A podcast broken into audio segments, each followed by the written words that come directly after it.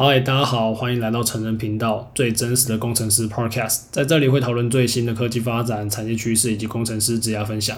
喜欢本频道的听众，请到 Apple Podcast 还有 Spotify 上面给我们五星的评价留言，也分享给更多的朋友，让我们把想法传递给更多的人。嗨，大家好，欢迎来到今天的节目，我是 Ted。好，今天这一集是呃临时录的一集啊。老实讲，今天原本要想要偷放假，因为真的太累了，就是我刚刚从刚回台湾，然后。嗯，全身酸痛，然后还很多事情要整理，这样，所以呃，原本想说跳过，但后来讲一讲不行啊，这样这样，我们今年刚开始就给人家跳过那么多集，所以不行，我们要来录。然后呢，我刚刚就在 IG 上面就是呃问问了一些问题，然后呢只收到中午，所以呃可能很多听众朋友没有看到啊，反正以后就是偶尔可能会有这种快闪的问答，但是我们会定期有一个是我确定，我们会定期在。Apple Podcast 上面去找留言来回答，可能近期也会做一次。所以呢，如果诶你担心说你没有办法去跟到每一次的这种呃比较偏即时的 Q&A 的话，那欢迎到 Apple Podcast 帮我们五星的评价留言，那我们就会回答你这些问题。这样，那如果要私讯的话，因为私讯量其实也很大，所以呢，诶请附上五星评价，那可能是 Apple Podcast 或 Spotify 都可以，那我们也可以去呃做这个回答，小编会去帮我们看这个留言，然后我们再诶一并回答这样子。OK，好。那么，呃，我今天这一集就是会主要分享 Q&A，然后跟大家聊聊说，哎，我前阵子大家闷很久了嘛，就这个都没有出国，然后我就趁着这阵子就直接出国了，满一个多礼拜这样子，嗯、应该算应该算一个礼拜，但是我去八天，对，但是有一天他就是基本上都在交通时间，所以应该算是七天，七天算是蛮完整的，那也去了蛮多地方。我这一次去北海道，然后自驾游，就我们四个人，然后呃干，其实中间也是蛮多，真的是要自驾才体会到的地方。我们跑，真的跑跑了超多城市的吧？我们北海道跑了，我看一下，我们有个地图，然后每天都排的算是蛮密集的。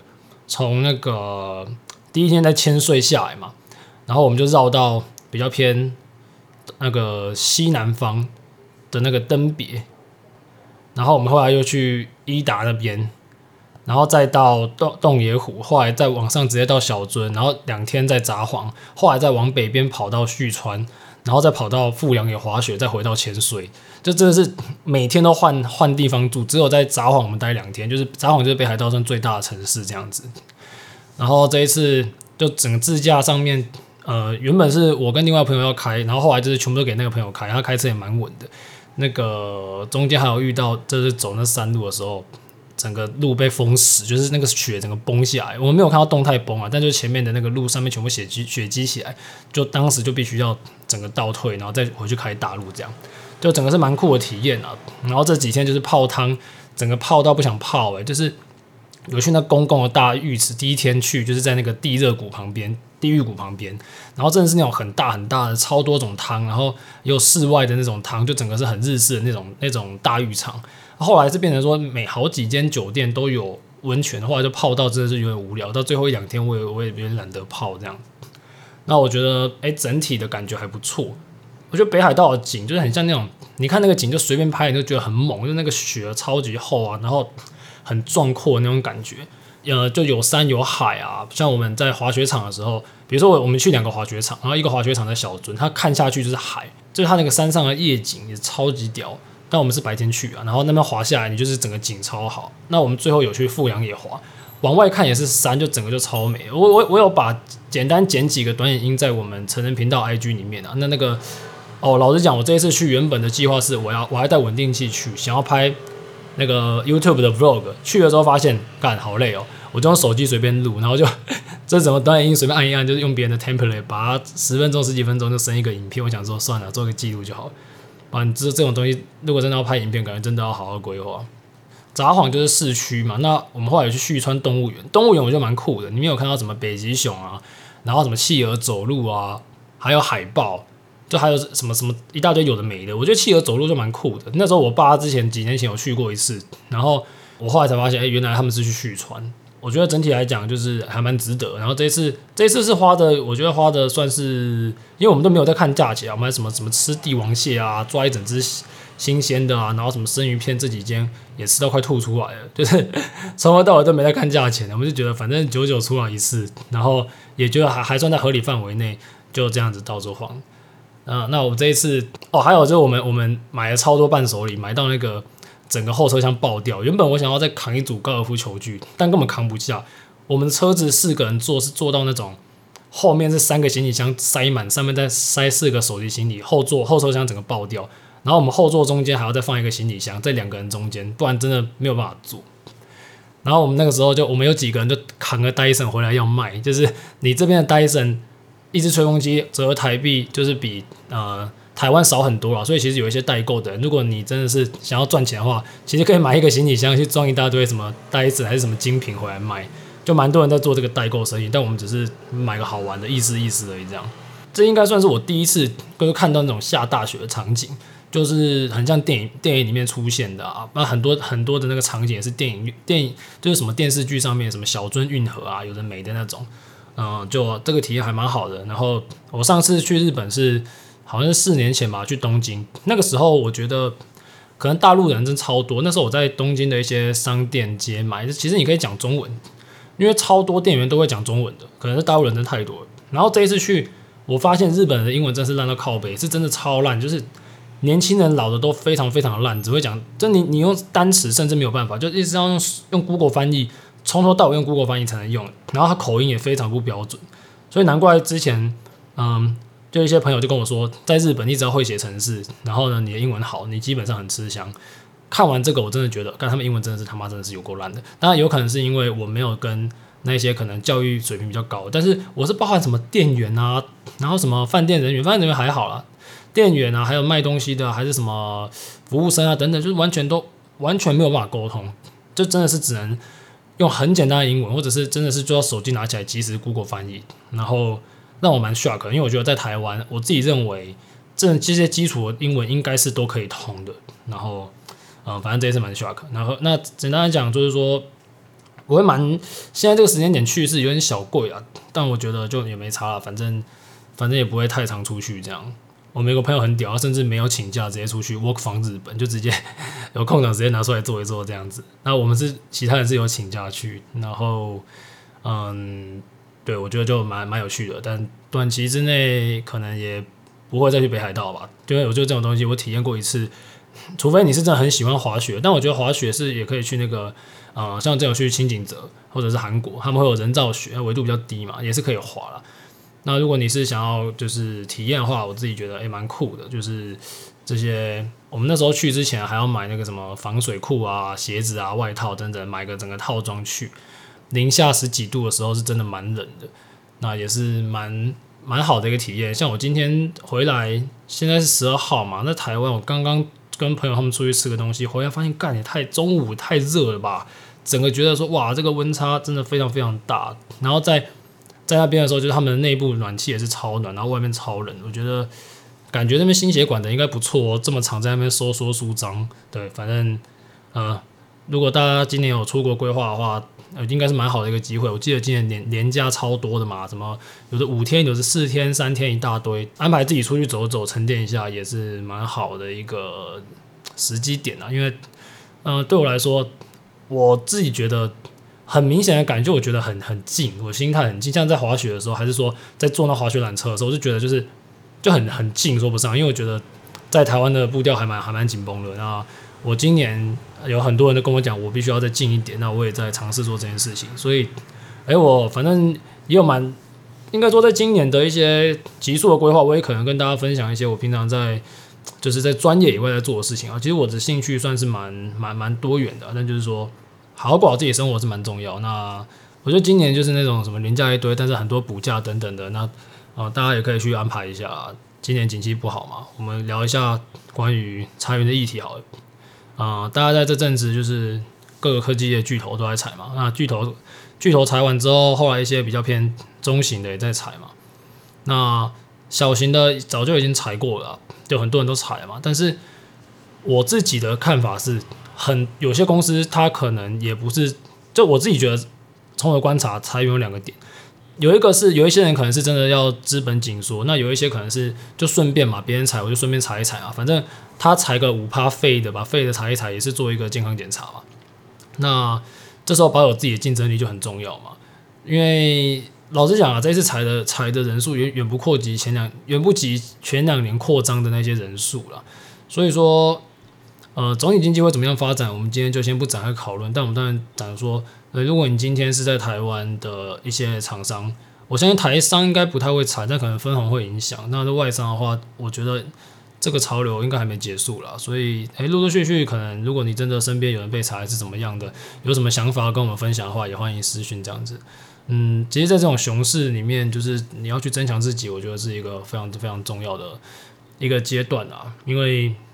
我我其实看到有一些新闻还是论坛上面的一些文，我是觉得有一点小小心酸呐。就比如说啊、比如说像我看到什么什么中年主管，他突然被裁，他他家里面可能他小孩可能正在国高中那种，就是花费还蛮大的时候，那他可能是家里面的经济支柱，那可能也没有想过这黑天鹅一发生之后，哇干，那就很影响他们家里面。那呃这种情况下，如果啦你的你没有一个好的能力，那其实。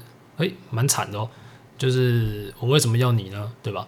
那我们会觉得说，大家好好的去增强自己很重要，因为接下来的时间里面，很多生成式 AI 它，我刚刚讲到裁员没有没有补充到，就是我觉得有一部分是因为接下来基基础工程师的职缺可能会需求量没那么大，因为现在的一些生成式 AI 其实已经可以做到一些呃基础工程师可以做到的事情。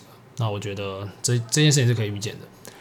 那在未来，我觉得啦，我有点想要，我有点想要，就是讲一集。反正我最近可能会写一篇文章，但这篇文章我在想要不要发表，因为它也是我我不会想不会想写什么鸡汤啦，我们想写出来的东西一定是非常的写实啊，就是可能刀刀见骨这样。但写出来有些人可能会就不开心，但是呢，呃，我所以我在想要不要发表，因为这篇文章我觉得是蛮中肯的，但是现在可能会很多人听到之后会心灰意冷，但是。我看到的趋势的确是这样啊，就现在有些事情正在改变。然后呢，嗯，以前大家那种，比如说像以前最流行什么，就是你是台湾很多一些读什么科系都可以啊，都没差，反正就是出国念个 CS 硕士，刷个一年出来就就去就歌舞升平的这种状态，应该已经没了。然后呢，去参加个呃培训机构，然后培训个三个月、六个月出来当工程师，这种机会可能也少了。呃，就是这个世界。很多东西都在改变，而且今年可能只是一个改变的中介期，就有太多太多，你真的你完全难以想象。像现在现在 Google 跟微软打得火热嘛，两个 AI 在就是并整合 ChatGPT 之后，可能要把 Google 干飞之类的。那 Google 也要拿它的货出来，然后中国也要拿它的货出来。那那这些东西它只会越来越强嘛，所以你完全难以想象，假如 ChatGPT 再出个两版，那些。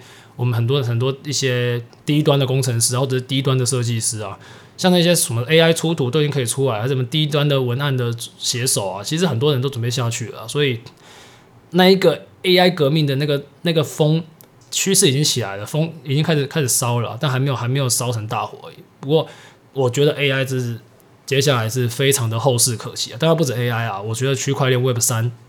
一样是后市可期啊！大家可能会讲说区块链现在我们是不是不讲？是不是因为我们不玩了？没有，我们没有不玩了，我们还是在里面哦。只是说，在这种时候，你还在逆势扩张。其实今年、去年跟今年 VC 投区块链 Web 三项目的还是非常大力在投，传统金融都在投。大家可能会以为这个东西下去没有，只是 move in silence，他们只是在背后慢慢的去爆发。那这个今年的主基调可能是 AI，但明后年这个东西会不会回来？大家自己想一下。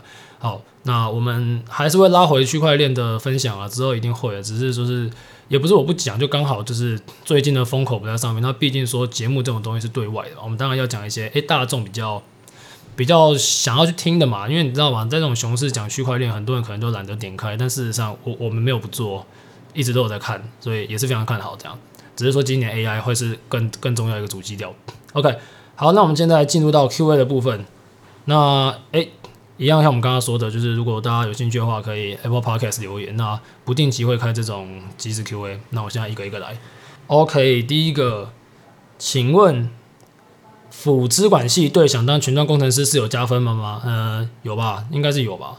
就当然是有加分啊。但是嗯，你如果还是学生的话，你可能去尝试一下，你是不是确定你要当前端工程师？因为资管系我猜应该也不一定会有专门写前端的课，应该还是会有一些基础的，他们一些基础的课要修了。但有没有加分？肯定是有加分，看你原本是什么系啊。你原本如果不是资工相关科系，你符合当然有加分啊。那如果你是说你资工学辅资管系，那我是觉得完全都没差这样子。